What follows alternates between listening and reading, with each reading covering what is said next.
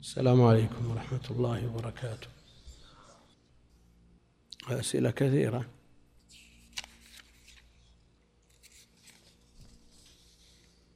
سم. الحمد لله رب العالمين وصلى الله وسلم وبارك على عبده ورسوله نبينا محمد وعلى آله وصحبه أجمعين. اللهم اغفر لنا ولشيخنا والسامعين يا ذا الجلال والإكرام.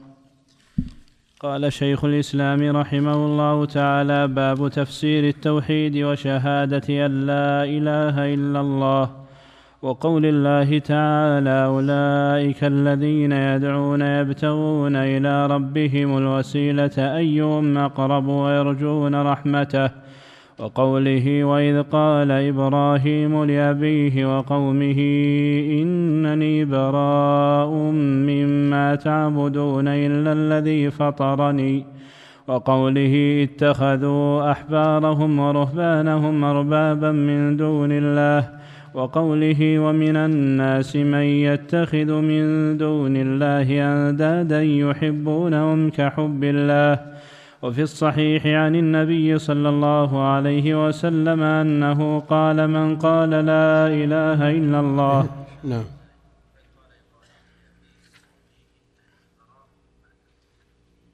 الذي فطرني. إيه؟ قرأ والتي بعدها؟ واللي اتخذوا أحبارهم. طيب. وفي الصحيح عن النبي صلى الله عليه وسلم أنه قال من قال لا إله إلا الله وكفر بما يعبد من دون الله حرم ماله ودمه وحسابه على الله عز وجل. وشرح هذه الترجمة ما بعدها من الأبواب. فيه مسائل. فيه أكبر المسائل وأهمها وهي تفسير التوحيد وتفسير الشهادة وبينها وبينها بأمور واضحة. منها آية الاسراء بين فيها الرد على المشركين الذين يدعون الصالحين ففيها بيان ان هذا هو الشرك الاكبر ومنها إيه براءه بين فيها ان أهل الكتاب اتخذوا احبارهم ورهبانهم اربابا من دون الله وبين أنهم لم يؤمروا إلا بأن يعبدوا إلها واحدا مع أن تفسيرها الذي لا إشكال فيه مع أن تفسيرها الذي لا إشكال فيه طاعة العلماء والعباد في غير المعصية لا دعاؤهم إياهم. ومنها قول الخليل عليه السلام للكفار إنني براء مما تعبدون إلا الذي فطرني. فاستثنى من المعبودين ربه وذكر سبحانه أن هذه البراءة وهذه الموالاة هي تفسير شهادة أن لا إله إلا الله فقال وجعلها كلمة باقية في عاقبه لعلهم يرجعون. ومنها آية البقرة في الكفار الذي قال الذين قال الله فيهم وما هم بخارجين من النار. ذكر أنهم يحبون أندادهم كحب الله فدل على أنهم يحبون الله حبا عظيما ولم يدخلهم في الإسلام فكيف بمن أحب الند أكثر من حب الله؟ وكيف بمن لم يحب إلا الند وحده ولم يحب الله؟ ومنها قوله صلى الله عليه وسلم من قال من قال لا إله إلا الله وكفر بما يعبد من دون الله حرم ماله ودمه وحسابه على الله. وهذا من أعظم ما يبين معنى لا إله إلا الله فإنه لم يجعل التلفظ بها عاصما للدم والمال. بل ولا معرفة معناها مع لفظها بل ولا الإقرار بذلك بل ولا كونه لا يدعو إلا الله وحده لا شريك له بل لا يحرم ماله ودمه حتى يضيف إلى ذلك الكفر بما يعبد من دون الله. فإن شك أو توقف لم يحرم ماله ولا دمه فيا لها من مسألة ما أعظمها وأجلها ويا له من بيان ما أوضحه وحجة ما أقطعها للمنازع. الحمد لله رب العالمين وصلى الله وسلم وبارك على عبده ورسوله نبينا محمد وعلى آله وأصحابه أجمعين أما بعد.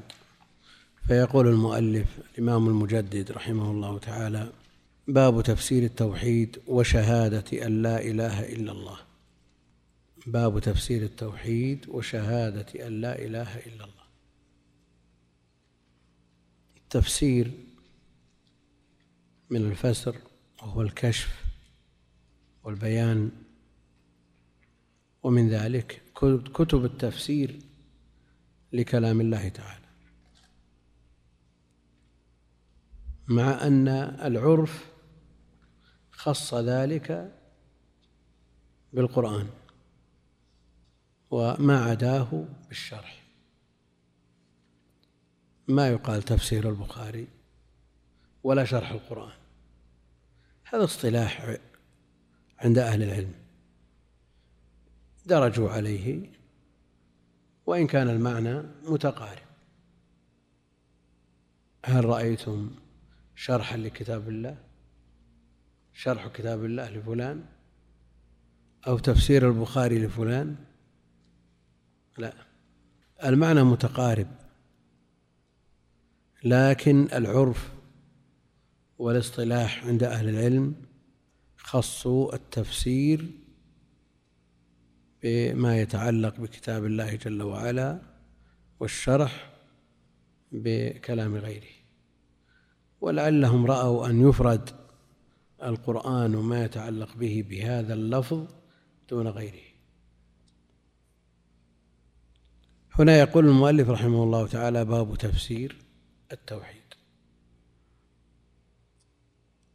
يعني بيان كلمة التوحيد والمراد به.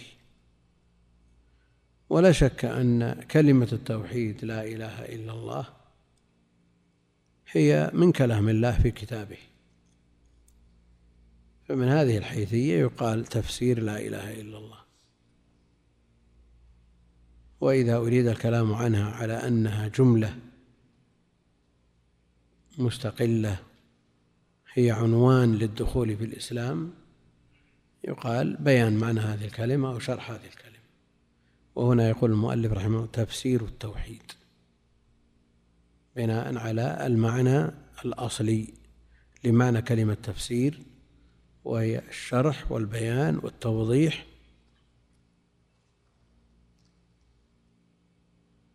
تفسير التوحيد وشهادته.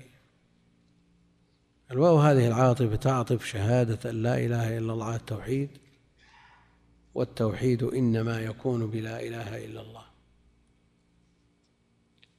فالعطف هنا للمغايرة ولا لا؟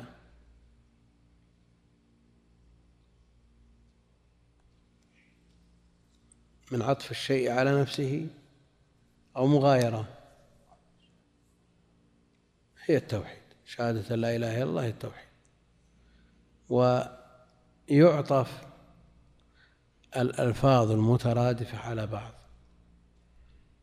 فألفاء قولها كذبا ومينا. المين هو الكذب. قددت الأديم لراقشيه فألفى قولها كذبا ومينا. هو من عطف الشيء على نفسه. و نعم. شو؟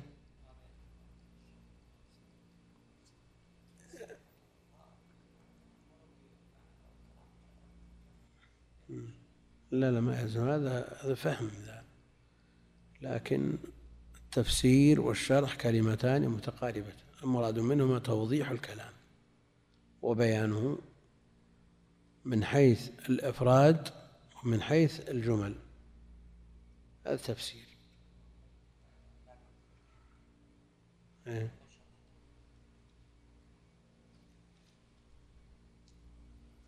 لا الشرح في الغالب في الغالب إنما يطلق على التفصيل. على شيء من التفصيل والتفسير كذلك. قد تفسر كلمة وقد تفسر جملة وقد نفس الشيء. عطف المترادفات. أولا الترادف في اللغة. أثبته كثير من أهل العلم. وألفوا فيه.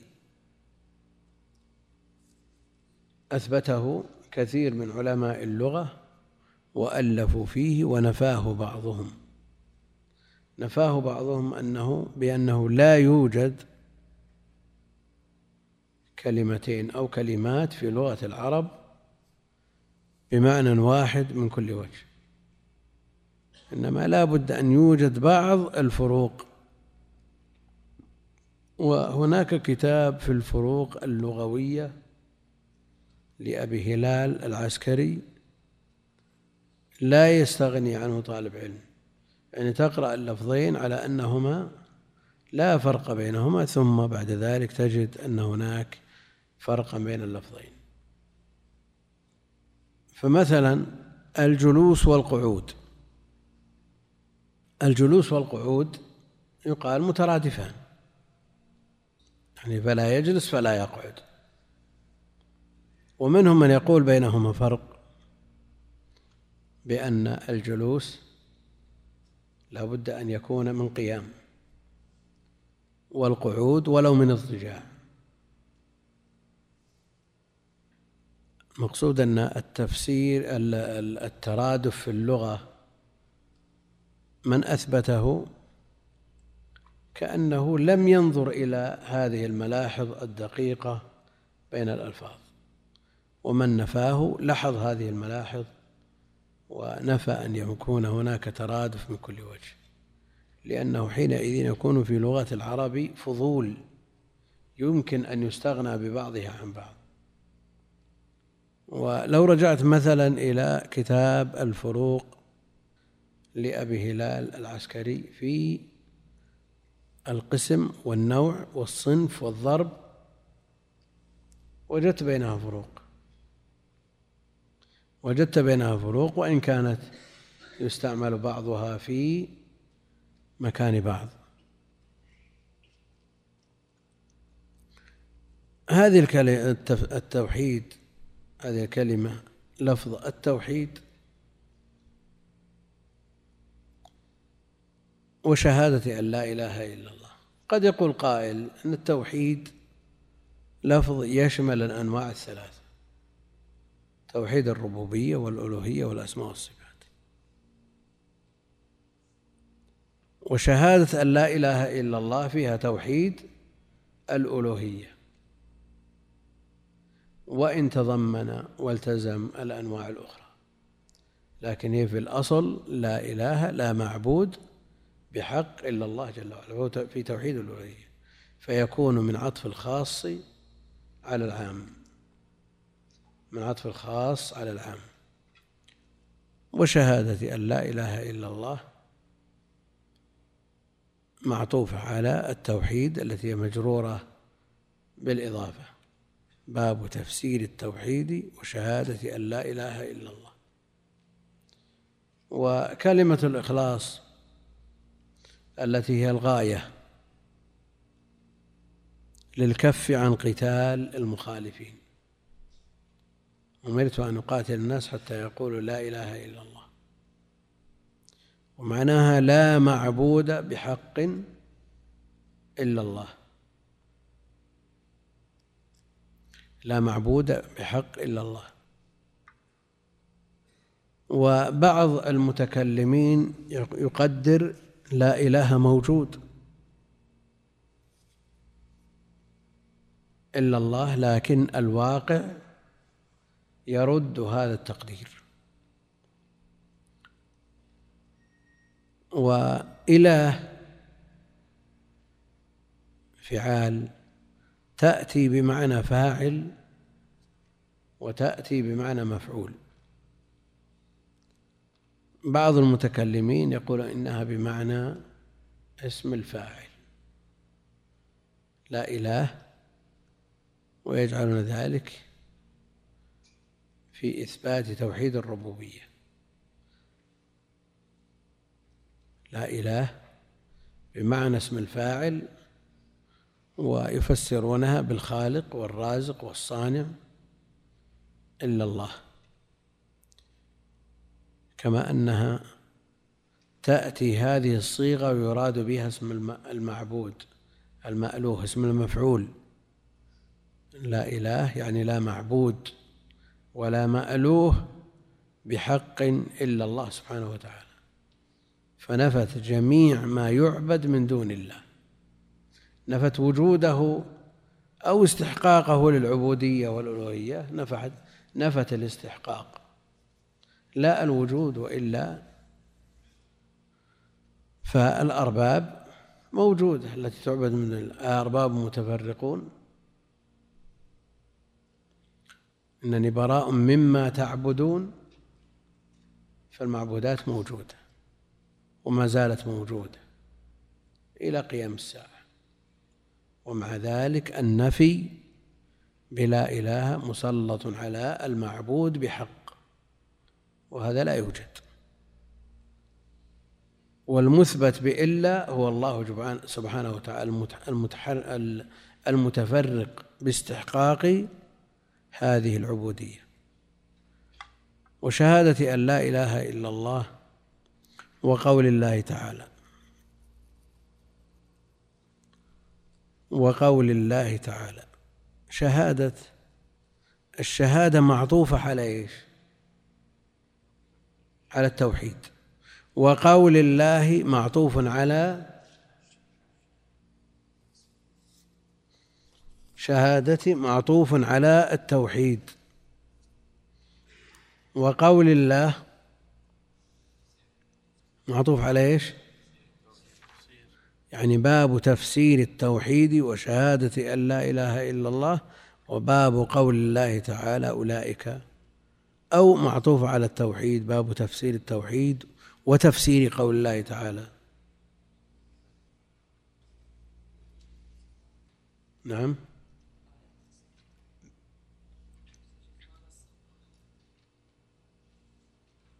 لا هو فسر التوحيد وفسر شهادة أن لا إله إلا الله بالآية. في البخاري كثيرا ما يقول باب كذا وقول الله تعالى وقول الله تعالى وقوله عليه الصلاة والسلام وقال فلان فهو يعطف الترجمة. ولذلك يجوزون الرفع في مثل هذه الصور على أن الواو استئنافية فيقطع عما عما قبله.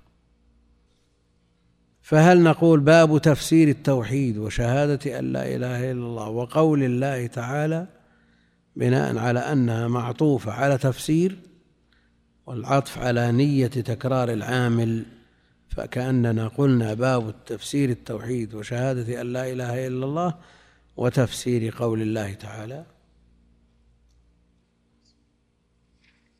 ها؟ يعني هل جمل متعاطفة باب تفسير هذه الكلمات التوحيد وكلمة التوحيد وتفسير قول الله تعالى أو أنه باب لتفسير التوحيد وشهادة أن لا إله إلا الله وباب لقول الله تعالى.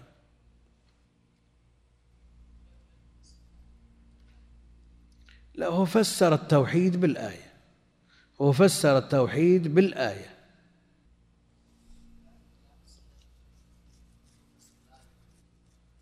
هم؟ أي. لا. هو ساق الآية تفسيرا للترجمة. تفسيرا للتوحيد وكلمة التوحيد. أنا عطف الآية على شهادة التفسير وشهادة أن لا إله إلا الله.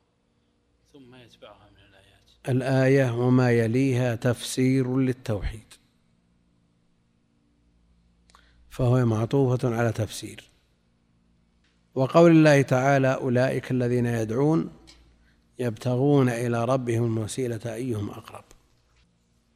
المشركون تنوعت معبوداتهم فمنهم من يعبد الأشجار ومنهم من يعبد الأحجار ومنهم من يعبد الأصنام ومنهم من يعبد الملائكة ومنهم من يعبد بعض الرسل ومنهم من يعبد بعض الأولياء.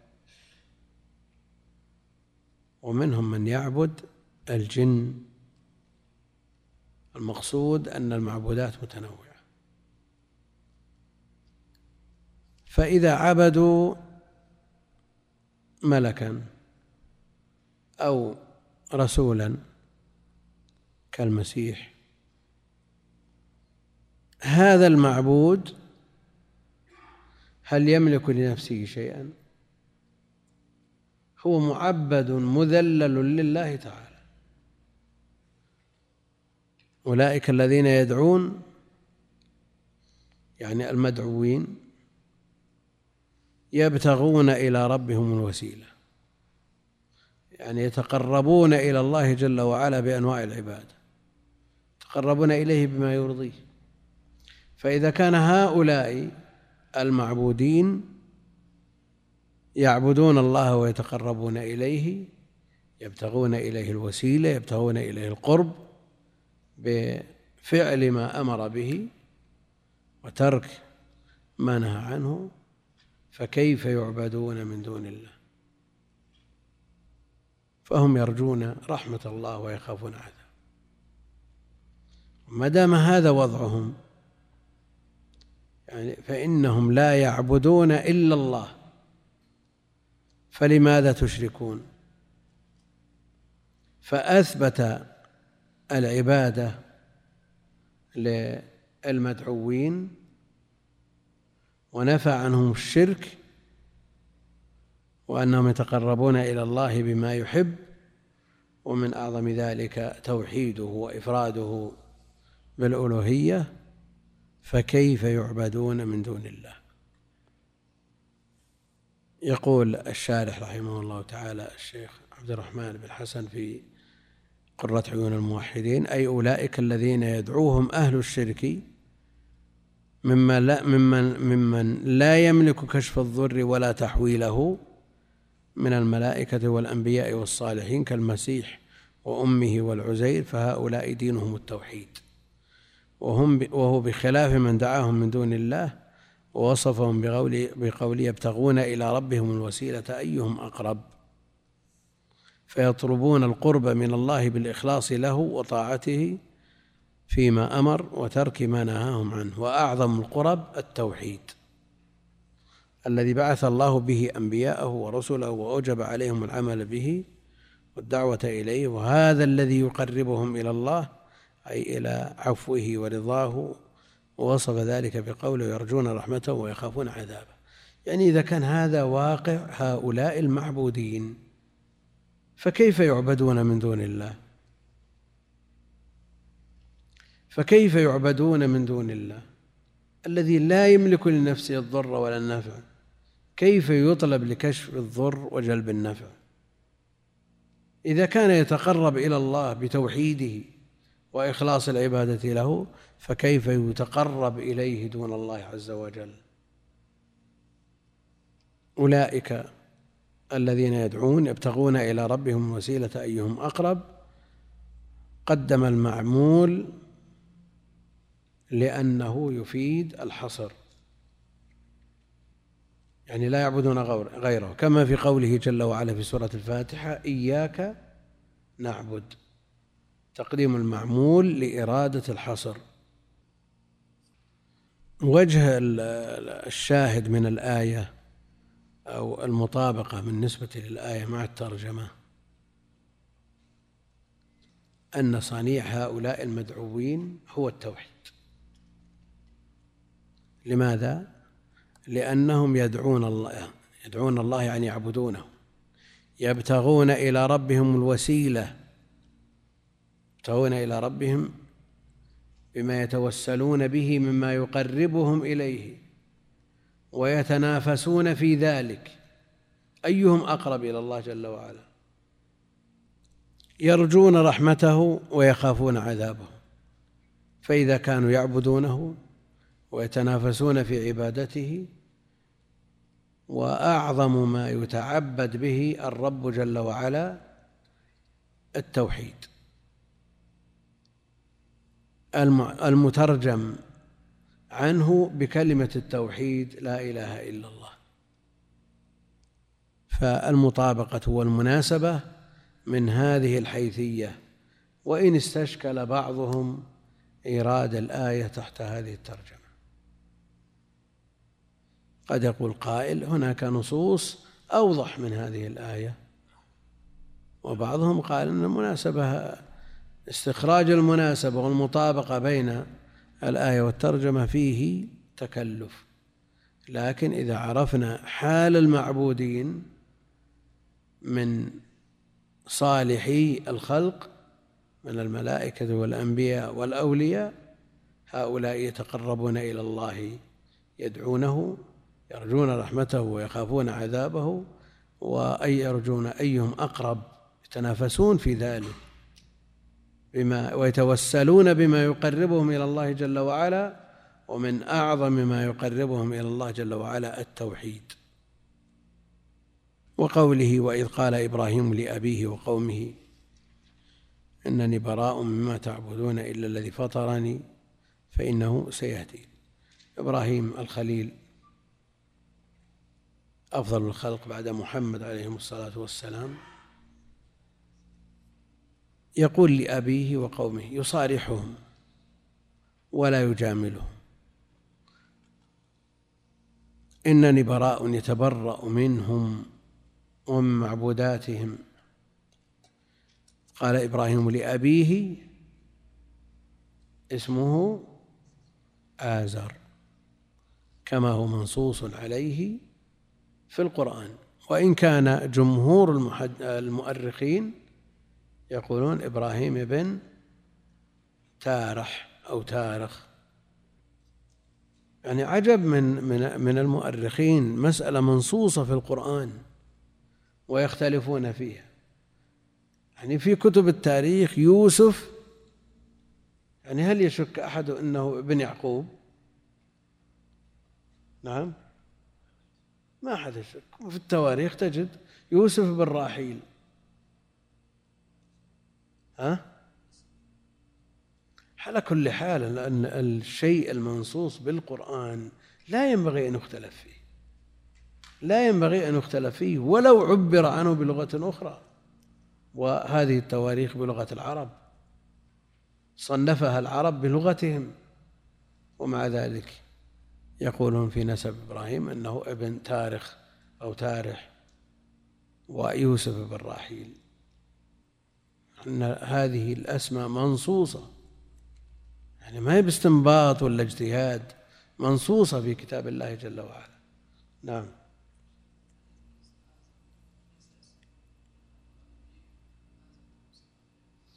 لكن وإذ قال إبراهيم لأبيه آزر شو هذا البيان؟ ماذا وراء هذا البيان؟ طيب المسيح معروف أن اسمه الأصلي عيسى عليه السلام. والمسيح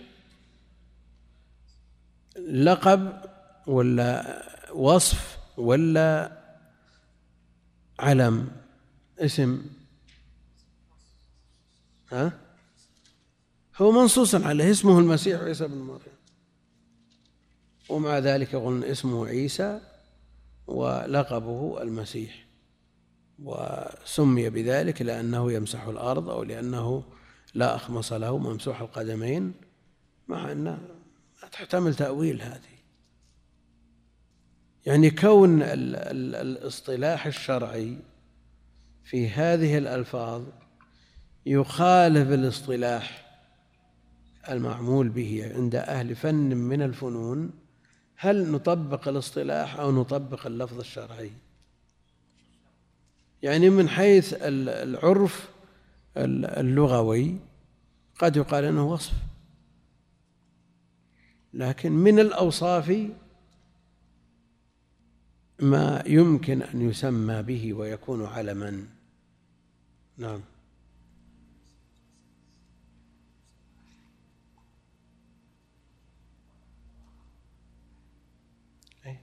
يصير له أكثر من اسم.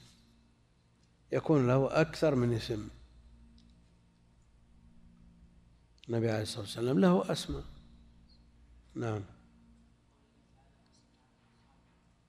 ها؟ إذا اسمها نكتل لا لا.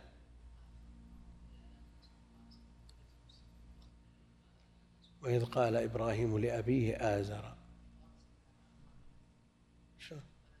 لا لا فرق. في واحد سمى نكتل بعد. في واحد سمى ولده نكتل. لا لا ها؟ لا لا في واحد سمى يعني الكلام ليس بصحيح. نكتل هذا جواب الطلب أو جواب شرط مقدر. إن ترسله معنا نكتل. ها؟ إيه من الكيل إيه؟ وإذ قال إبراهيم لأبيه وقومه وبدون أدنى مجاملة لأن هذا الباب لا يحتمل المجاملة الباب باب إسلام وشرك توحيد وشرك إسلام وكفر ما يحتمل ولا بد من البراءة وإعلان البراءة من الشرك وأهله. وإذ قال إبراهيم لأبيه وقومه إنني براء مما تعبدون. لابد من البراءة من الشرك وأهله. والولاء والبراء باب معروف في الدين وشأنه عظيم ولا يتم الإيمان إلا به. لا بد أن يتولى من تولاه الله جل وعلا ويتبرأ مما تبرأ الله منه. إنني براء مما تعبدون إلا الذي فطرني. في قوله إنني براء مما تعبدون تفسير للا إله. فكل المعبودات منفية ومتبرأ منها إلا ما استثني. وهو الله جل وعلا إلا الذي فطرني خلقني وابتدأني فإنه سيهدين. فنفى العبادة وتبرأ من, من جميع المعبودات ثم أثبتها للذي فطره وهو الله جل وعلا فإنه سيهديه ولا يملك الهداية أحد. إلا الله جل وعلا. إنك لا تهدي من أحببت ولكن الله يهدي من يشاء. فالهداية بيده سبحانه وتعالى. يقول الحافظ ابن كثير في قوله تعالى وجعلها كلمة باقية في عقبه. كلمة إنني براء ما تعبدون الذي فطرني جعلها كلمة. وكلمة بها كلام قد يؤم يعني الكلمة تطلق ويراد بها الكلام.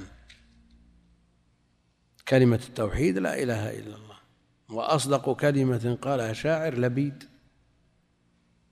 كل شيء ما خلا الله باطل.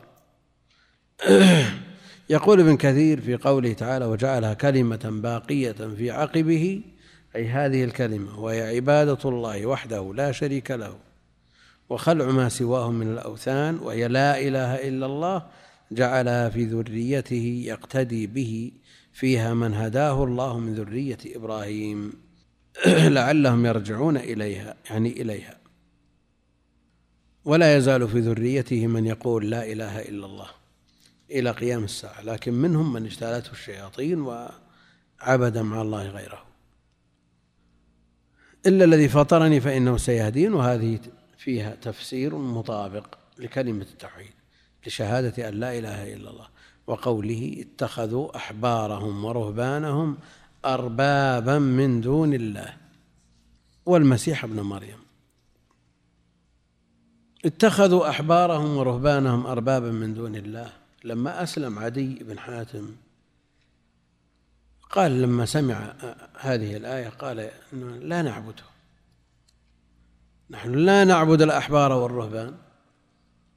فقال له النبي عليه الصلاة والسلام أليسوا يحرمون الحلال فتطيعونهم أليسوا يحلون الحرام فتطيعونه؟ قال بلى. قال فتلك عبادتهم. تلك عبادتهم.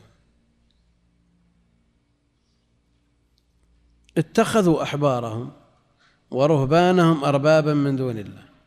جعلوهم شركاء لله في الحكم والتشريع. في الحكم والتشريع. وهل هذا من باب الألوهية أو الربوبية؟ نعم. لأنه قال أربابا ما قال آلهة.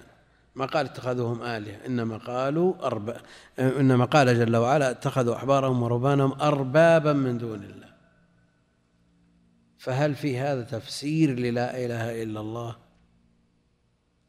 أو أنه مناقضة لتوحيد الربوبية نعم. فتلك عبادته.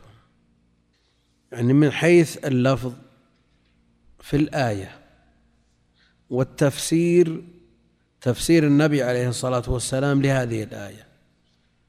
يعني اتخاذهم أربابا من دون الله.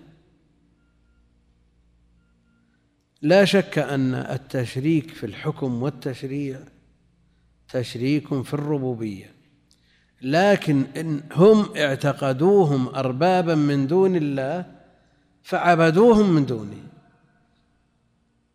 يعني كأنه قال اتخذوا أحبارهم ورهبانا أربابا عبدوهم من دون الله. فيجتمع في هذا الشرك في الربوبية والألوهية. ولذا بعضهم يستدرك على الشيخ إيراد هذه الآية في تفسير لا إله إلا الله التي مفادها توحيد الألوهية. والآية إنما تدل على أنهم شركوهم في التشريع. لكن إذا قلنا التقدير اتخذوا أحبارهم ورهبانهم أربابا عبدوهم من دون الله ويؤيد ذلك قوله فتلك عبادتهم وهو يقول ما عبدناهم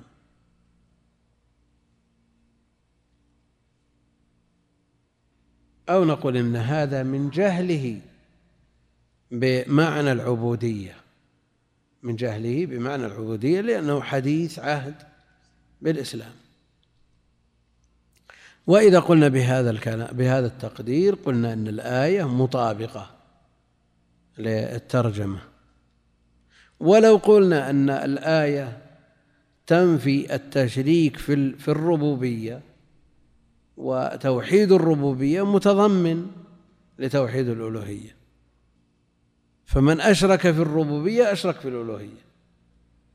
لأنه لا يمكن أن يشرك في الربوبية ويعترف بتوحيد الألوهية لكن العكس موجود.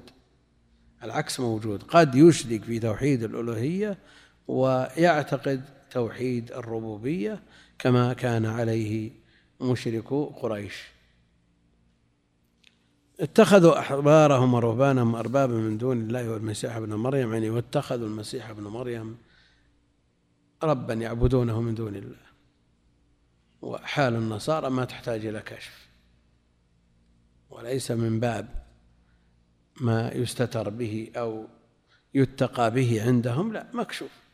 الرب عندهم يسوع. والإشكال في استخدامهم هذه الكلمة الرب. وبعض المسلمين يتلقفها ويرددها ولا يدري أن وراءها ما وراءها. لأنهم لا يقولون إله يسوع إنما يقولون الرب. وفيه كتاب من كتبهم مطبوع منذ أربعمائة سنة في أوروبا. قال قالوا في خاتمته طبع سنة ألف وستمائة ألف وستمائة وكسر. لكن بدلا من أن يقول ميلادية يقول من وقت التجسد الإلهي. نسأل الله العافية. تعالى الله عما يقولون. تعالى الله عما يقولون علوا كبيرا. فالنصارى اتخذوا المسيح إله من دون الله. وجاء إن الله هو المسيح ابن مريم منصوص عليه يعني. في كتابنا إن الله ثالث ثلاثة. فالمقصود أن شرك النصارى في الربوبية وفي الألوهية تضافرت على نقله النصوص. ولذا هم كفار. وكذلك اليهود. كلهم كفار. ومن شك في كفرهم كفر. بل بعضهم ينقل الإجماع على ذلك. والخلاف الذي تقدم ذكره هل يطلق على أهل الكتاب أنهم مشركون أو لا يطلق عليهم؟ لا شك أن هذا شرك. حينما يقولون أن الله ثالث ثلاثة لا شك أنه شرك. من أعظم أنواع الشرك؟ لكن هل يقال هم مشركون أو كفار بالإجماع؟ لكن فيهم شرك.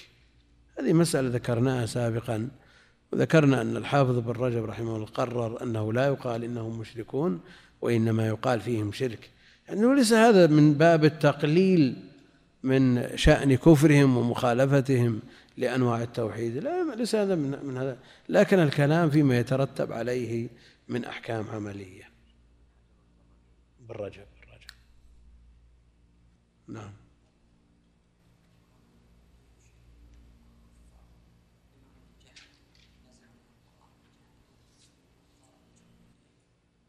هم كفار بالإجماع. حتى قال جم من العلم أن من شك في كفرهم كفر إجماعا. هذا ما في إشكال. ولا في لم يكن الذين كفروا من أهل الكتاب والمشركين. فقالوا إن العطف عطف مغايرة. عطف مغايرة. ومنهم من يقول لا أنه من عطف العام على الخاص للاهتمام بشأن الخاص. فأهل الكتاب مشركون والشرك ظاهر عندهم. الشرك ما في خفاء لكن هل هو شرك بمعناه الأعم في جميع آه، عباداتهم وطقوسهم أو أنهم آه، عندهم شرك وإن لم يكونوا مشركين؟ ترى الأثر العملي ما فيه إلا مسائل مسألة النكاح مثلا نكاح نسائهم وتحريم المشكلة المشركات وأنهم لا يحتاجون إلى مخصص لأنهم ليسوا بمشركين. وإن كانوا كفار. ومن قال إنهم مشركون قال الأصل تحريم نكاح نسائهم ووجد المخصص والمحصنات من أهل الكتاب. هذه الآية اتخذوا أحبارهم ورهبانهم أربابا من دون الله. كما يقرر أئمة الدعوة أنه وقع فيها كثير من متأخري هذه الأمة. تجد من يحرم الحلال ويتبعه فئام من الناس. وتجد من يحل الحرام ويتبعه فئام من الناس. نعم طاعة ولاة الأمر أمر مقرر في الشرع وجاءت بها النصوص التي لا يمكن تأويلها ولا ردها نصوص قطعية في الكتاب والسنة ومع ذلك الطاعة بالمعروف. الطاعة بالمعروف. لا يجوز أن أن يطاعوا في ما يحرمه الله مما يحلونه أو العكس. ومن أطاعهم في هذا دخل كان له نصيب من هذه الآية. كان له نصيب من هذه الآية وسواء كان من ولاة الأمور الذين هم الحكام أو من العلماء. النفوس لا شك أنها لا سيما العوام. عندهم شيء من الإذعان لأهل العلم ثقة بهم وعندهم إذعان للرهبان الذين هم العباد يحسنون بهم الظن كثيرا. فإذا قالوا شيئا قالوا هم أعرف منا. هم أعرف منا. لا شك أن فرض العامي التقليد. الذي لا يعرف الحكم فرضه سؤال أهل العلم. لكن إذا عرفوا أن هذا العالم إنما يتبع هواه ويتبع مصالحه ويحرم ما أحل الله ويحرم ما أحل الله ثم عرف هذا المتبع أن متبوعه كذلك وأطاعه بعد ذلك لا شك أنه داخل في الآية. أما إذا كان عن جهل وهذا من أهل العلم وهو مأمور بسؤال أهل العلم ولا يظهر له عند غير ذلك فوزره وإثمه على من أفتاه وأضله.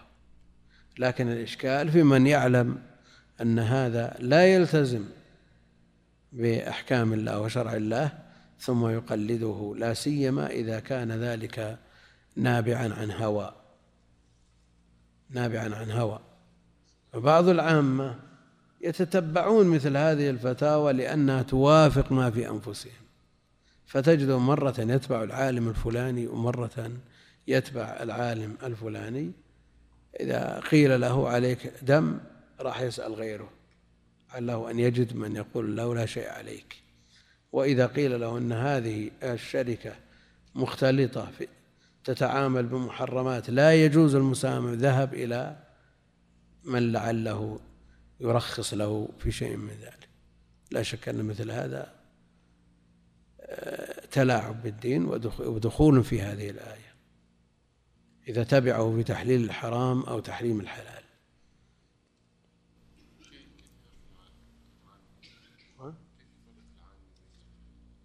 أو إذا لم يفرق إذا لم يستطع. وتبع العالم ثقة به على أنه عالم. وما حصل عنده أدنى تردد في صحة هذه الفتوى من هذا العالم هذا ما عليه شيء. لأن فرض سؤال أهل العلم فالإثم كله على من من أضله. عليه وزر فتواه وزر من عمل بها. أما إذا عرف أن هذا العالم خالف أهل العلم الذين هم أعلم منه ولم يصل في نفسه شيء من التوقف والتثبت وتبع قوله لأنه يوافق ما في نفسه هنا نقول إنه تبعه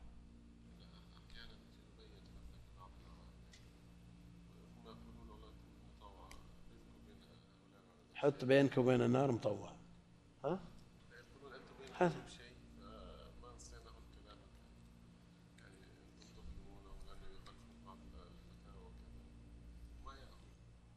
نعم على كل حال العامي فرضه التقليد. وليس بإمكانه إلا سؤال أهل العلم وقد أمر بذلك. فاسألوا أهل الذكر إن كنتم لا تعلمون. هذا فرضه.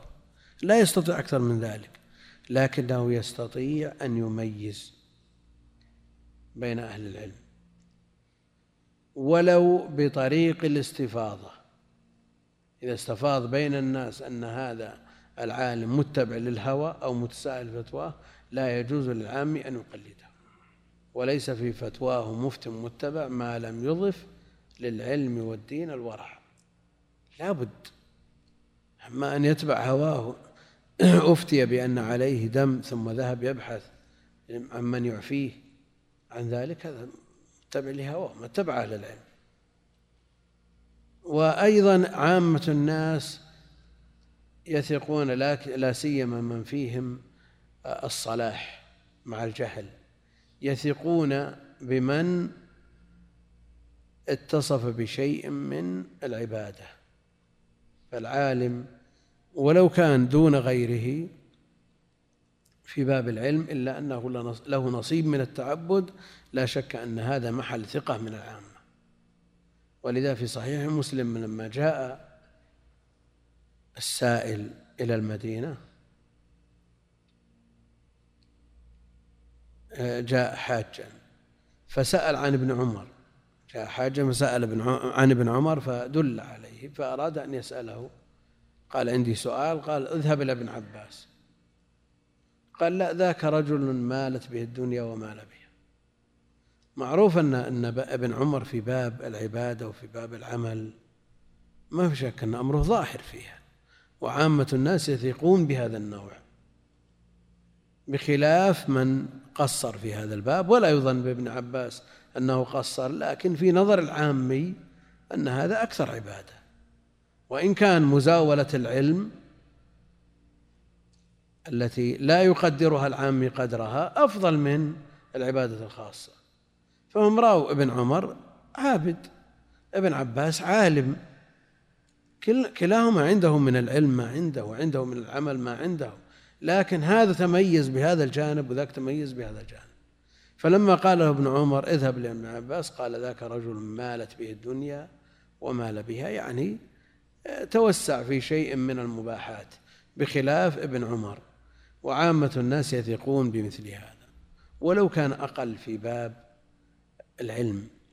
لأنهم يرون أن هذا وإن لم يخرج عن دائرة المباح إلا أنه ما دام توسع في أمور الدنيا فعنده شيء من التساهل.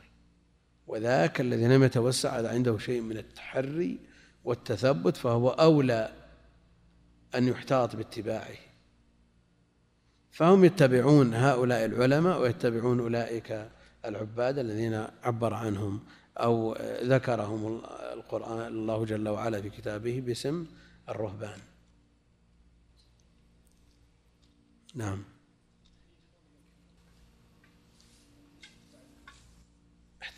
تأويل علشان إيش؟ إيه. تأويل سائر. ها؟ يعني اجتهد وأخطأ. لا لا. هذا له أجر. إذا كان من أهل الاجتهاد. إذا كان من أهل الاجتهاد فهذا مأجور على كل حال. أما إذا أول تبعا لهواه فهذا هو المنصوص عليه. وهذا الذي يضل بسببه كثير من الناس. اتخذ الناس رؤوسا جهالا فأفتوا بغير علم فضلوا وأضلوا. ومن الناس من يتخذ من دون الله أندادا يحبونهم كحب الله. من هذه تبعيضية. يعني ليس جميع الناس يتخذون من دون الله أندادا إنما بعض الناس يتخذون من دون الله أندادا والأنداد الأمثال والنظراء الأمثال والنظراء. يحبونهم كحب الله. من عبد أو من صرف شيئا من العبادة لغير الله فقد اتخذ هذا ندا لله. ولذا لما قال الصحابي ما شاء الله وشئت قال أجعلتني لله ندا أجعلتني لله ندا. يحبونهم كحب الله.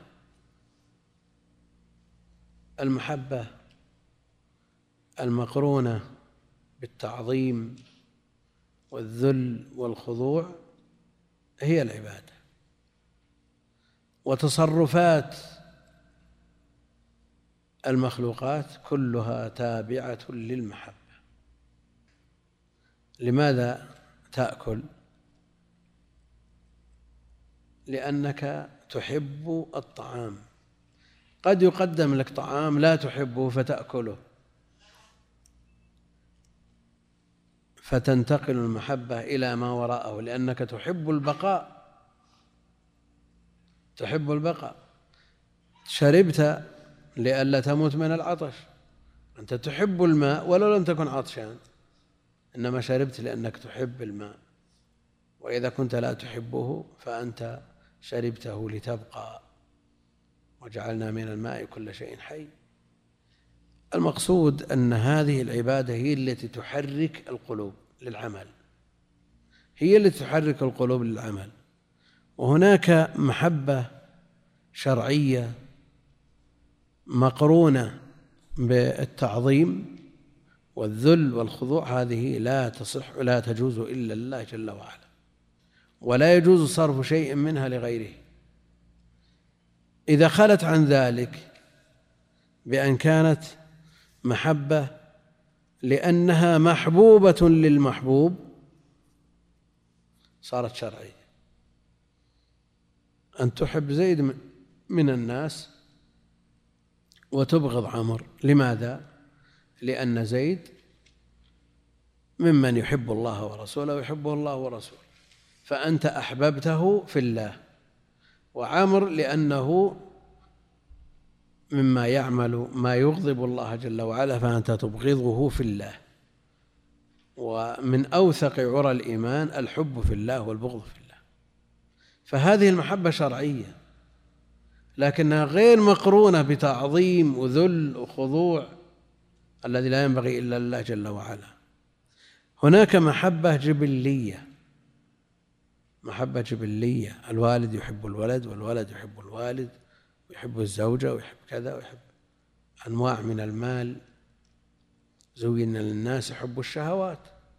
هذه محبة جبلية وهي في الأصل مباحة إلا إذا ترتب عليها التفريط بما يحبه الله ورسوله. فإذا فرط بسببها بما يحبه الله ورسوله فهو من هذه الحيثية إذا تعارضت الجبلية مع الشرعية لا تبين المحبة الشرعية إلا إذا قدمت على ما يحبه الإنسان محبة جبلية. فالإنسان زين له حب الشهوات من النساء والبنين والقناطير المقنطرة من الذهب والفضة. لكن إذا قدم هذه الأشياء على ما أمره الله به قلنا إن محبته الشرعية عورضت بالمحبة الجبلية فلا يجوز له ذلك. ها؟ وين؟ كل أمر بقدره كل أمر بقدره. كل حال الأصل في الأمر الذي يأثم به. إذا قدم هذا يعني وإذا قدم على الأمر المستحب أتى بما يقابله وهو أنه تكون مثل هذه المحبة مكروهة. نعم؟ فإذا كان الإنسان محبا لنوع من المال محب للخيل أو للإبل فصارت محبته زادت عن حدها وترك بسببها بعض الواجبات. ترك الوالدين الذين هم بأمس الحاجة إليه. وصار يذهب إليها في نهاية كل أسبوع يترك صلاة الجمعة. نقول أنه قدم هذه المحبة الجبلية على الشرعية ودخل في المحرم. وإلا فالأصل أن الله جل وعلا جبل الإنسان على حب بعض الأشياء. طيب لو قال قائل أن حب الولد قد يجعل الإنسان يفرط في بعض الواجبات. هذا الولد آه، أصيب. فحملته الشفقة إلى أن ذهب به إلى المستشفى فترتب على ذلك فوات الصلاة.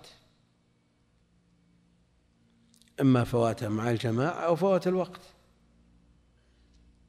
هنا نقول قدم المحبة الجبلية على المحبة الشرعية.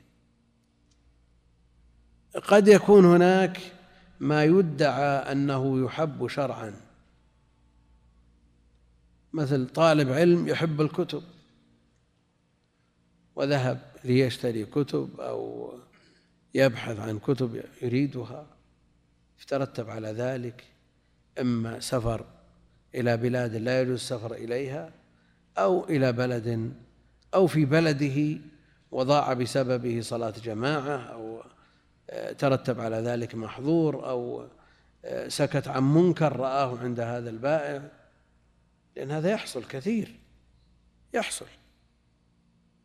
لأن الإنسان الذي يرغب في شيء عند آخر مثلا معروض سيارة وأنت تبي هذه السيارة مثلا. ولما قلت أن تريد هذا النوع من السيارات وأعجبتك وقلت بكم؟ ذكر لك قيمة تنزل عن الواقع بعشرة آلاف مثلا. يعني اجتمعت كل تضافرت فيها أسباب المحبة من كل وجه ثم الجوال موسيقى. تبي تنكر عليه ولا ما تنكر؟ ها؟ ابتلاء ترى بعض الناس يقول لو أنكر عليه يمكن أنصرف وتركه ولا باع علي ولا وهذا في جميع السلع حتى في آه، الكتب التي هي في الأصل ما يستعان بها على تحصيل العلم. إما أن يكون البائع يدخن أو يكون آه، نغمة موسيقى أو مسبل أو حليق أو غير ذلك من المحرمات تجد الإنسان ما ينكر عليه. كل خشية أن تفوت هذه الفرصة. ولا شك أن هذا قدح في المحبة الشرعية. قدح في المحبة الشرعية. أحيانا على أوقات السرى عند آه، آه، الخبازين. تجده وقت الأذان آه، يبيع. يبيع وقت الأذان وأنت طالب علم تبي تنكر عليه لكن ممكن ما تنكر عليه لأن تأخذ الخبز حقك. لأنك لو تنكر عليه قفل وخلاك. لا أقول هذه الأمور لابد من اعتبارها أمور حساسة وتزاول يوميا عند الناس. وفيها إيثار للمحبة الجبلية على الشرعية. وبقدر هذه المخالفة يكون الخدش في المحبة الشرعية. نعم. يعني لما حطيت الكتاب بالبيت قبل ما يهون بس السيارة يمكن يهون. ما مسكت يمكن يهون. لكن مجلس الخيار. يقول هونت. هذه أمور يعني فيها نزاع صراع نفسي. فيها صراع نفسي وكثير من الناس يعني يتساهل في هذه الأمور يتركها رجاء أن يحصل على ما أراد من أمور الدنيا. وهذا شك أن هذا خلل. من ترك شيئا لله عوضه الله خيرا منه.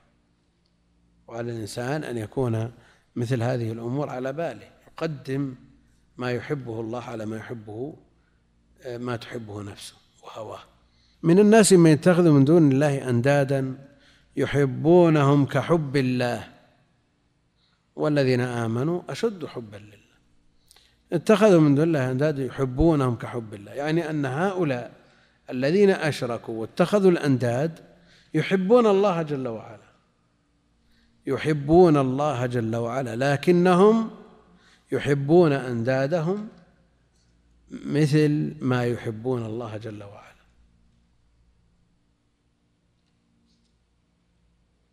يحبونهم كحب الله فدل على أن هؤلاء يحبون الله لكنهم أشركوا في هذه المحبة. فكيف بمن يحب معبوده أكثر من حبه لله؟ فكيف بمن يحب محبوبه وحده دون الله؟ معنى أنه لا يحب الله. وهذه مراتب.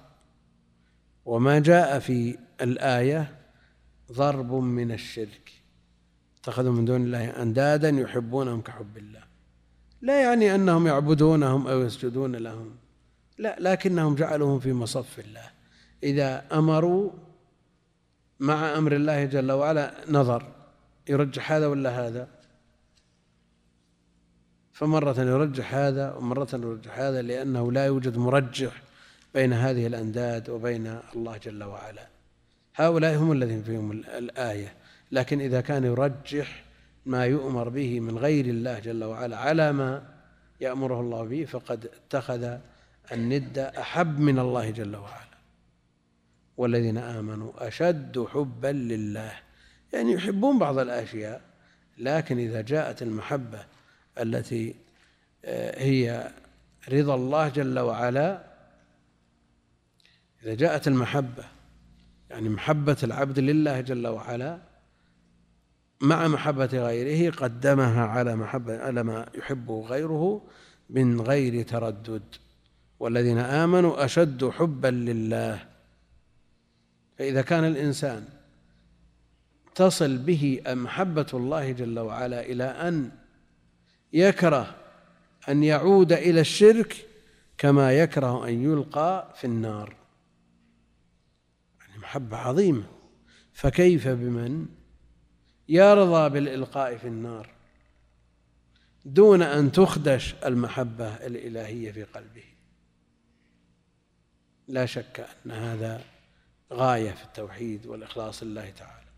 أما من صرف شيئا من هذه المحبة الشرعية المقتضية لتقديم الأوامر على الأوامر فهذا لا شك أنه خدش وبقدر هذا الميل وهذا الترجيح يكون آه، القرب والبعد من الله. من محبة الله محبة رسوله عليه الصلاة والسلام. محبة الرسول عليه الصلاة والسلام. لا يؤمن أحدكم حتى أكون أحب إليه من والده ومن والده وولده والناس أجمعين. لما قام عمر رضي الله عنه لا أنت أحب الناس إلي إلا من نفسي. قال بل ومن نفسك. قال ومن نفسي. نعم. قال الآن يا عمر. يعني لا بد أن يحب المسلم النبي عليه الصلاة والسلام أكثر مما يحب نفسه فضلا عن ولده ووالده وغيره. لا بد أن يحب الرسول أكثر من ذلك. لكن ما معنى المحبة؟ وما آثار هذه المحبة؟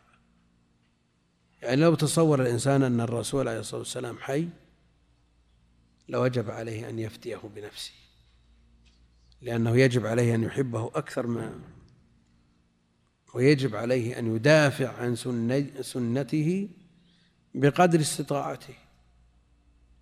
وإذا أمره الرسول عليه الصلاة والسلام وحصل هناك ما يعارض الأمر النبوي قدم مراد النبي عليه الصلاة والسلام على مراده. وليس معنى هذا أن يكون حب الرسول عليه الصلاة والسلام مقرون مع التعظيم والذل والخضوع الذي لا يجوز إلا لله جل وعلا. لا يشرك الرسول عليه الصلاة والسلام بالمحبة المختصة بالله جل وعلا. لأن الرسول إنما يحب لأنه يدل على الله جل وعلا. الأصل أن الحب لله. وما يحبه الله. والرسول عليه الصلاة والسلام يحبه الله إذا نحبه لأنه سبب النجاة سبب في نجاتنا من النار. قد يقول قائل أنا أحب الرسول بهذا المعنى وأحبه أكثر من نفسي. لكن ليس ما معنى أنني أحبه أكثر من نفسي؟ وأنا من أجل نفسي أحببته لأني بسببه أنقذت من النار. فيعود الأمر إلى أنه أحبه لنفسه. يعني ما أحب الرسول لذاته إنما أحبه لنفسه.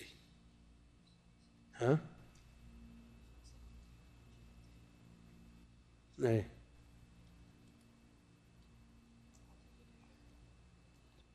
طيب.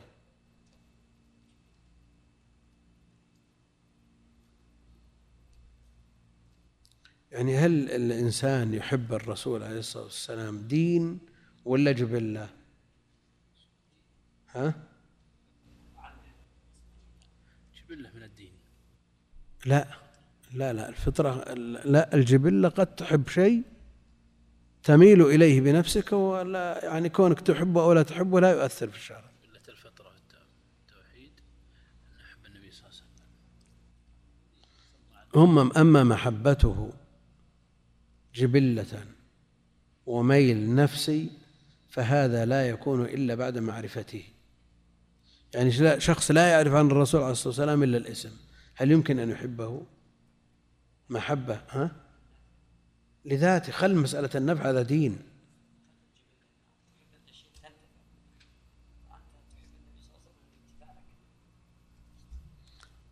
إذا عاد حبك لنفسك صار. صار حبك لنفسك. نعم.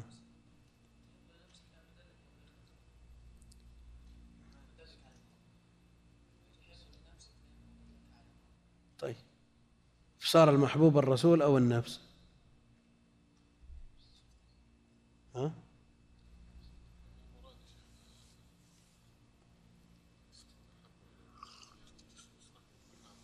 ها؟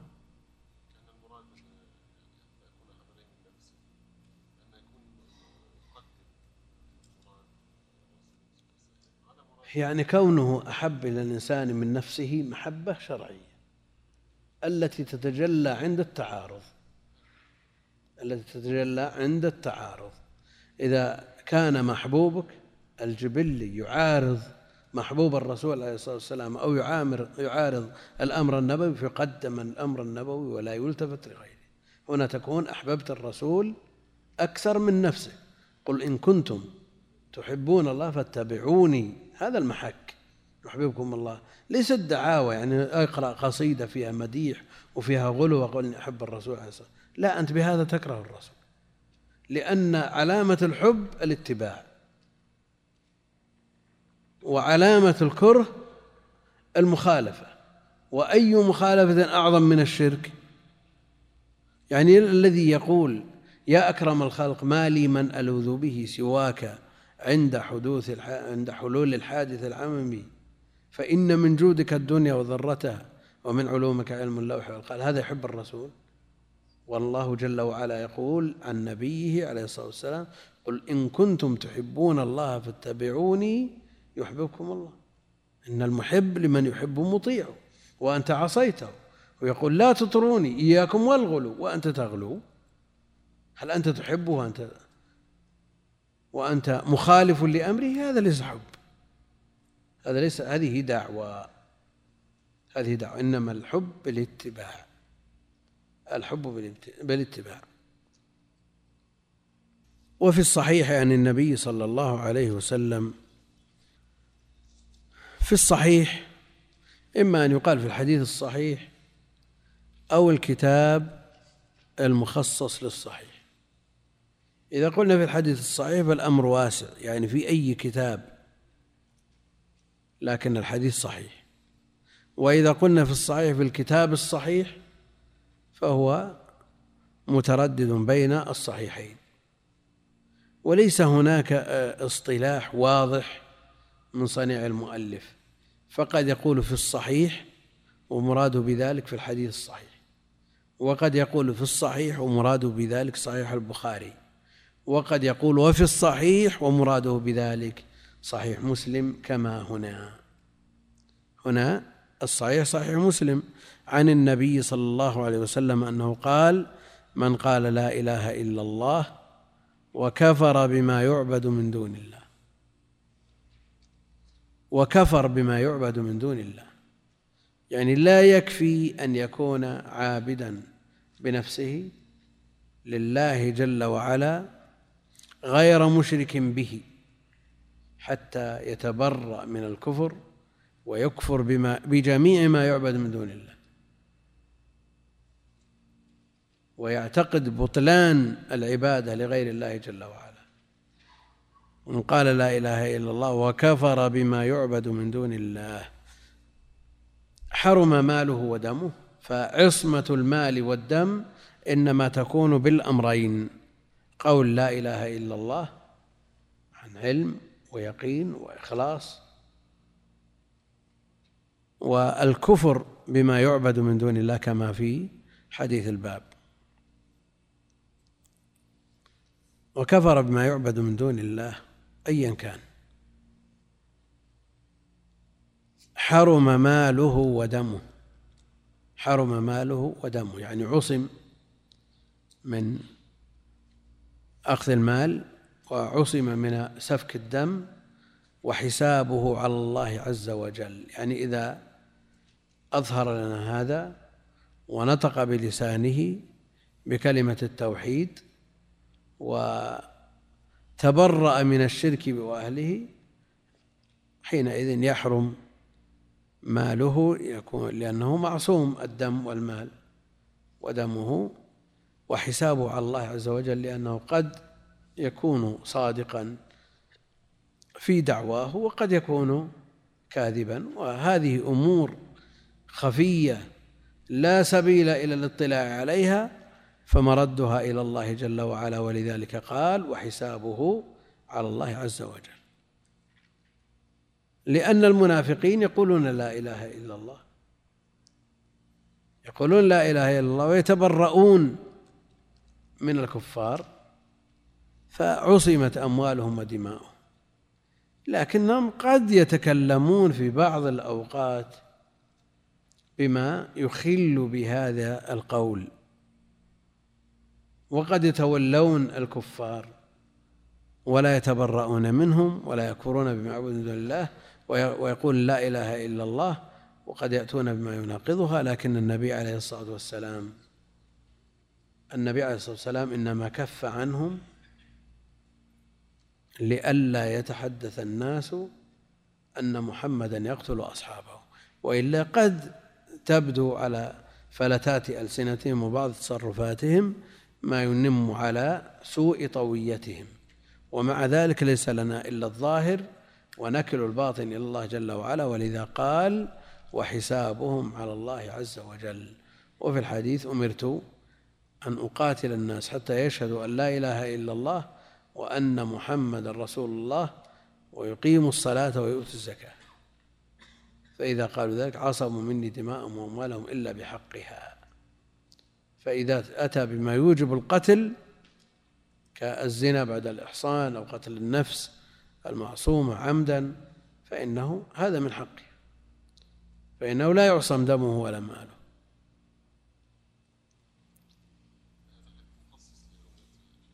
ها؟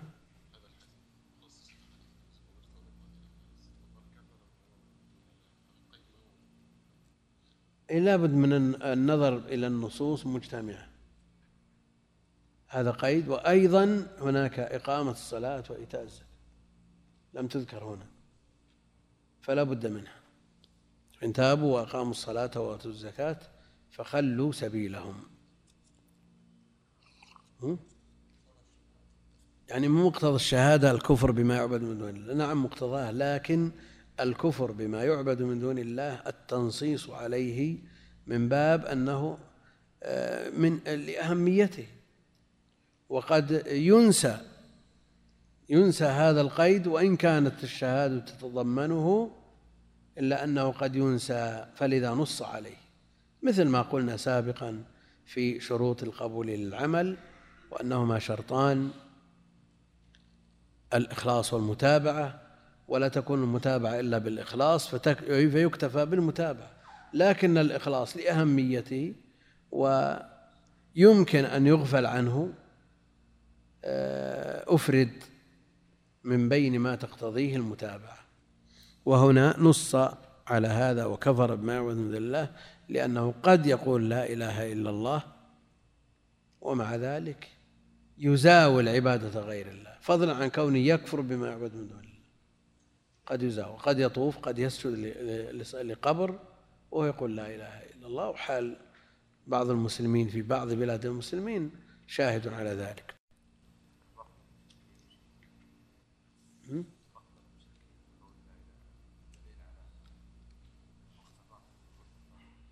هذا من يفهم معناه.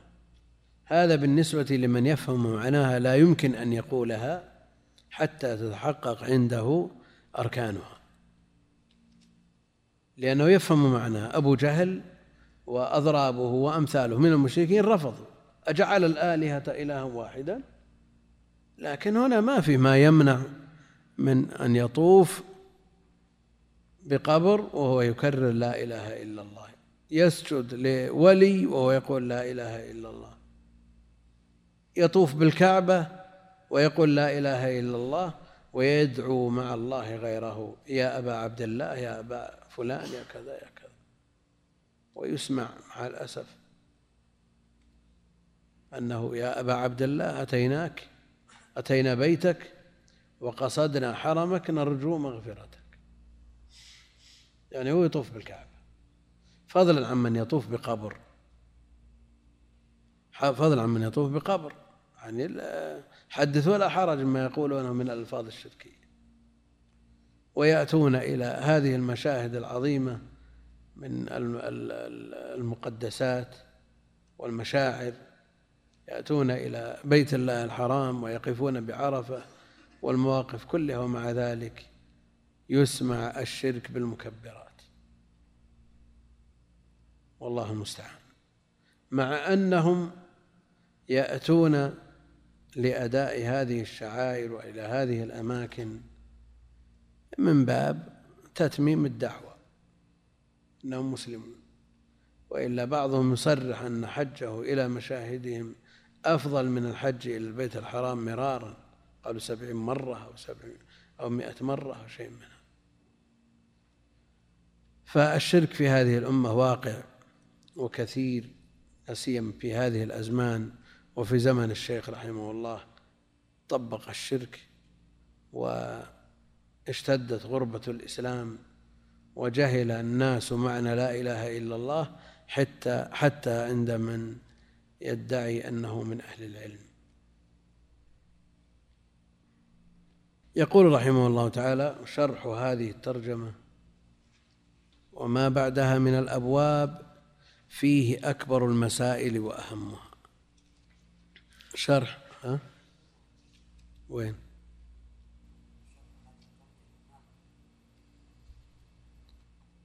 يعني الترجمة هذه تشرح بما بعدها أو أنها شرحت هذه الترجمة وفيها أكبر المسائل وكذلك ما بعدها من الأبواب.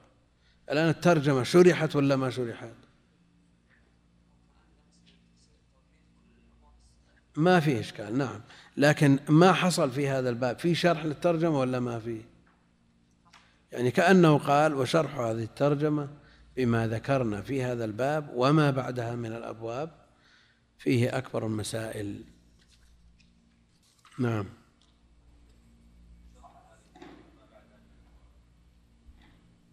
على كل حال وجود الواو له وجه وحذفها له وجه. إما أن يكون شرح هذه الترجمة بما بعد بما بعدها من الأبواب اللاحقة وكلها فروع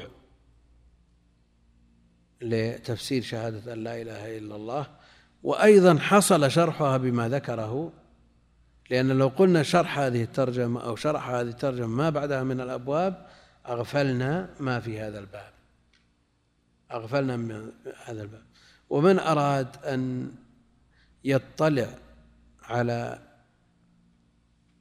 ما ينقض هذه الأبواب اللاحقة فليقرأ في كتب الرحلات وما يكتبه الرحالون حول المشاهد والقبور. منهم من يذكرها ولا يتعقبها ومنهم من يذكرها ويشارك فيها ويشارك فيها.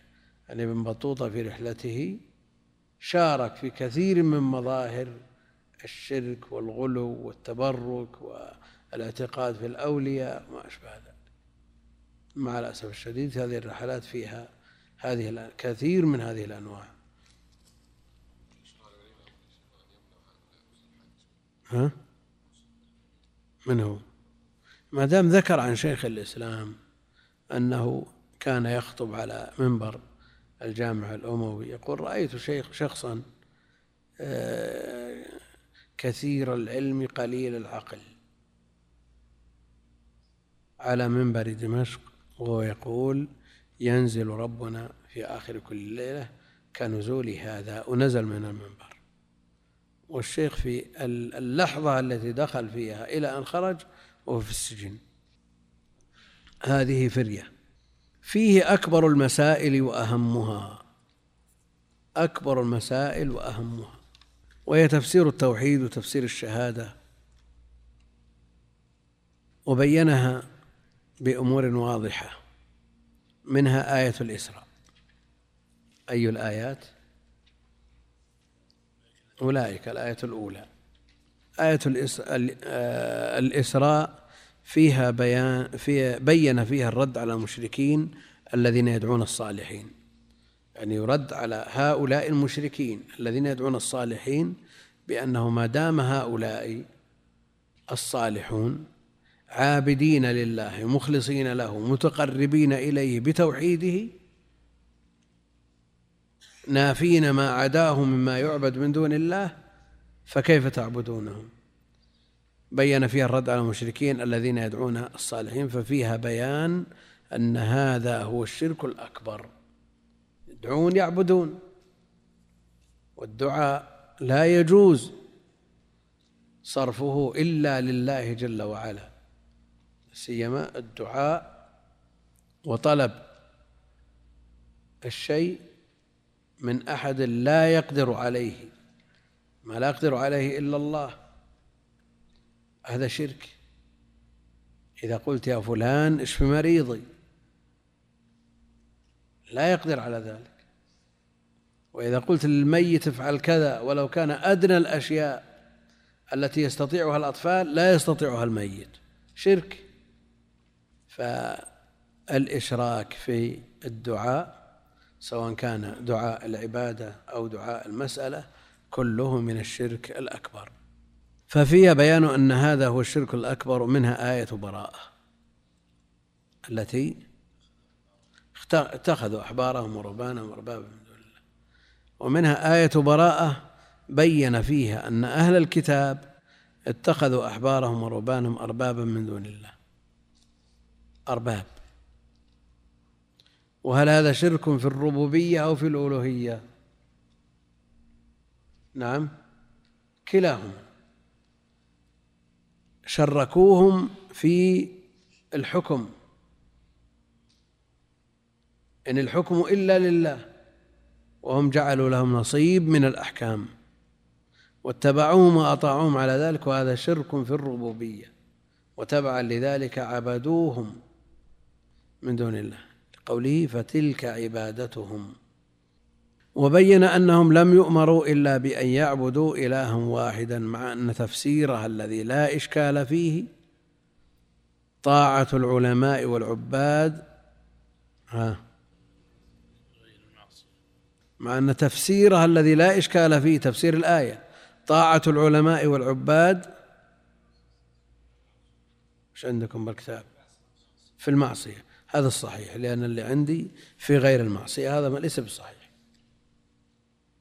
لأنهم يطيعونهم في المعصية لكن لو أطاعوهم في الطاعة كانوا مطيعين لله جل وعلا لا, لا لعبادهم وعلمائهم لا دعاؤهم إياهم. طاعة العلماء والعباد في المعصية لا دعاؤهم إياهم. لأن الطاعة في المعصية بارتكاب المعصية بتحليل المعصية بتحريم الطاعة عبادة ولو لم يترتب على ذلك سجود ولا دعاء هي عبادة لهم لا دعاؤهم إياهم. آه، ولذلك نفى أن يكونوا يعبدونهم. قال لسنا نعبدهم. لكن النبي عليه الصلاة والسلام قرر أن هذا النوع من الطاعة شرك فتلك عبادتهم. يعني وإن لم تسجدوا لهم وإن لم تطلبوا منهم المدد وإن لم تطلبوا منهم آه، شيء من مما لا يقدرون عليه كل هذا لأنهم أطاعوهم في المعصية. حرموا عليهم المباحات وأباحوا لهم المحرمات فتلك عبادتهم. ومنها قول الخليل عليه السلام نعم. إذا أطاعوهم في ارتكاب المعصية لا في حكمها. أما بالنسبة لتحليل المحرم وتحريم الحلال هذا لا إشكال في كونه تشريك شرك الطاعة هذا. لكن إن أطاعوهم بارتكاب المعصية مع اعتقادهم أنها معصية أو ترك الواجب مع اعتقاد أنه واجب يعني مع الأمر أخف. الأمر أخف. ها؟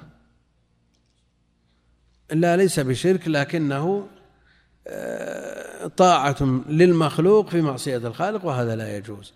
يعني فرق بين أن يطأ الرجل زوجة أبيه وبين أن يعقد عليها. شو الفرق بينهم؟ استحلال العقد. العقد كفر استحلال.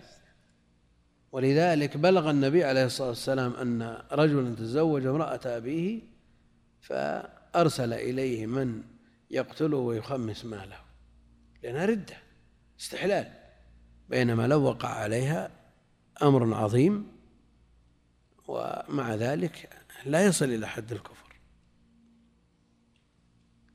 ومنها قول الخليل عليه السلام للكفار إنني براء مما تعبدون إلا الذي فطرني فاستثنى من المعبودين ربه. وذكر سبحانه أن هذه البراءة وهذه الموالاة هي تفسير شهادة أن لا إله إلا الله. فقال وجعلها كلمة يعني كلمة التوحيد التي معناها في البراءة مما يعبد إلا الله جل وعلا جعلها كلمة باقية في عقبه لعلهم يرجعون. لعلهم يرجعون يعني إليها ومنها آية البقرة في الكفار الذين قال الله فيهم وما هم بخارجين من النار. آية البقرة. أي. من الناس يتخذ من دون الله أندادا. يحبونهم كحب الله. ومنها آية البقرة في الكفار الذين قال الله فيهم وما هم بخارجين من النار ذكر أنهم يحبون أندادهم كحب الله فدل على أنهم يحبون الله حبا عظيما ولم يدخلهم في الإسلام. يحبونهم كحب الله وهم يحبون آلهتهم وأندادهم حبا عظيما إذا يحبون الله حبا عظيما لكن هذا لا ينفعهم. فكيف بمن يحب الآلهة أكثر مما يحب الله؟ وكيف بمن يحب الآلهة دون الله فلا يحب الله جل وعلا. فكيف بمن أحب الند أكثر من حب الله؟ وكيف بمن لم يحب إلا الند وحده؟ الثاني أشد والثالث أعظم وأشد. ولم يحب الله منها قوله عليه الصلاة والسلام من قال لا إله إلا الله وكفر بما يعبد من دون الله. من قال لا إله إلا الله وكفر بما يعبد من دون الله حرم ماله ودمه وحسابه على الله. وهذا من أعظم ما يبين معنى لا إله إلا الله. يقول رحمه الله فإنه لم يجعل التلفظ بها عاصما للدم والمال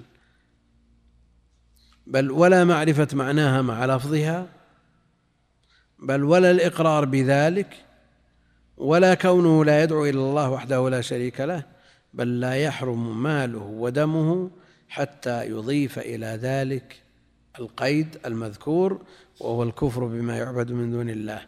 فإن شك أو توقف لم يحرم ماله ودمه. يعني إذا رأى أن هناك معبودا من دون الله وتوقف في تكفير من يعبده من دون الله نعم. لم يحرم ماله ولا دمه. هذا إذا شك أو توقف. فهؤلاء الذين يعبدون المسيح والذين يعبدون العزير يعني من شك في كفرهم أو توقف فيه لم يحرم ماله ولا دمه.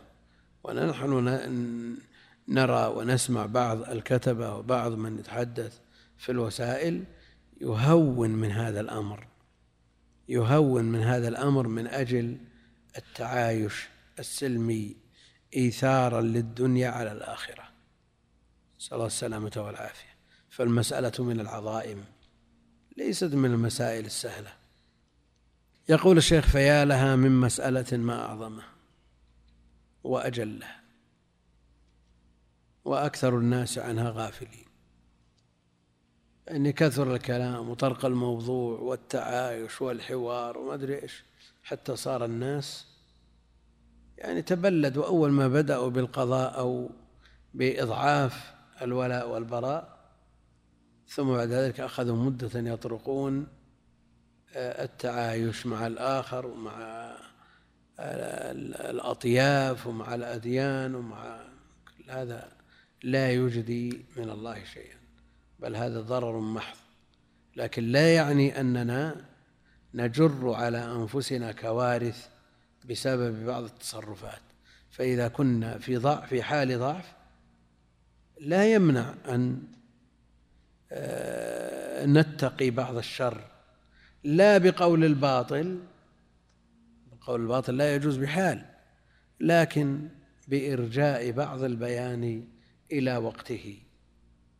ولا تسبوا الذين يدعون من دون الله فيسب الله عدوا بغير علم لا يعني هذا الكلام أننا نشهر السيوف في وجوه المخالفين وننابذهم العداء علنا ونثور في وجوههم لنجر على أنفسنا وعلى مجتمعاتنا مثل ما حصل في اللي يسمونه سبتمبر وما أشبه ذلك. لا شك أن الآثار كبيرة وعظيمة لكن لا يعني أننا نتنازل عن شيء من ديننا. ودوا لو تدهن فيدهنون. هذا لا يمكن أن يحصل ولا يمكن أن يتم مثل هذا بقول الباطل أو إلغاء الحق لكن يمكن أن يؤخر بعض الحق إلى وقته. ومن ذلك سب الآلهة الآلهة معبودات من دون الله طواغيت ومع ذلك لا تسبوا الذين يدعون من دون الله فيسبوا الله عدوا بغير علم. فيا لها من مسألة ما أعظمها وأجلها ويا له من بيان ما أوضحه وحجة ما أقطعها للنزاع. فالشيخ رحمة الله عليه بين ووضح مسائل أكثر الناس في غفلة عنها. حتى بعض من ينتسب إلى العلم تجد عنده من الخلل الكبير ما عنده. فقيض الله جل وعلا لهذه الأمة في آخر في أواخر الأزمان. هذا الإمام المجدد رحمه الله تعالى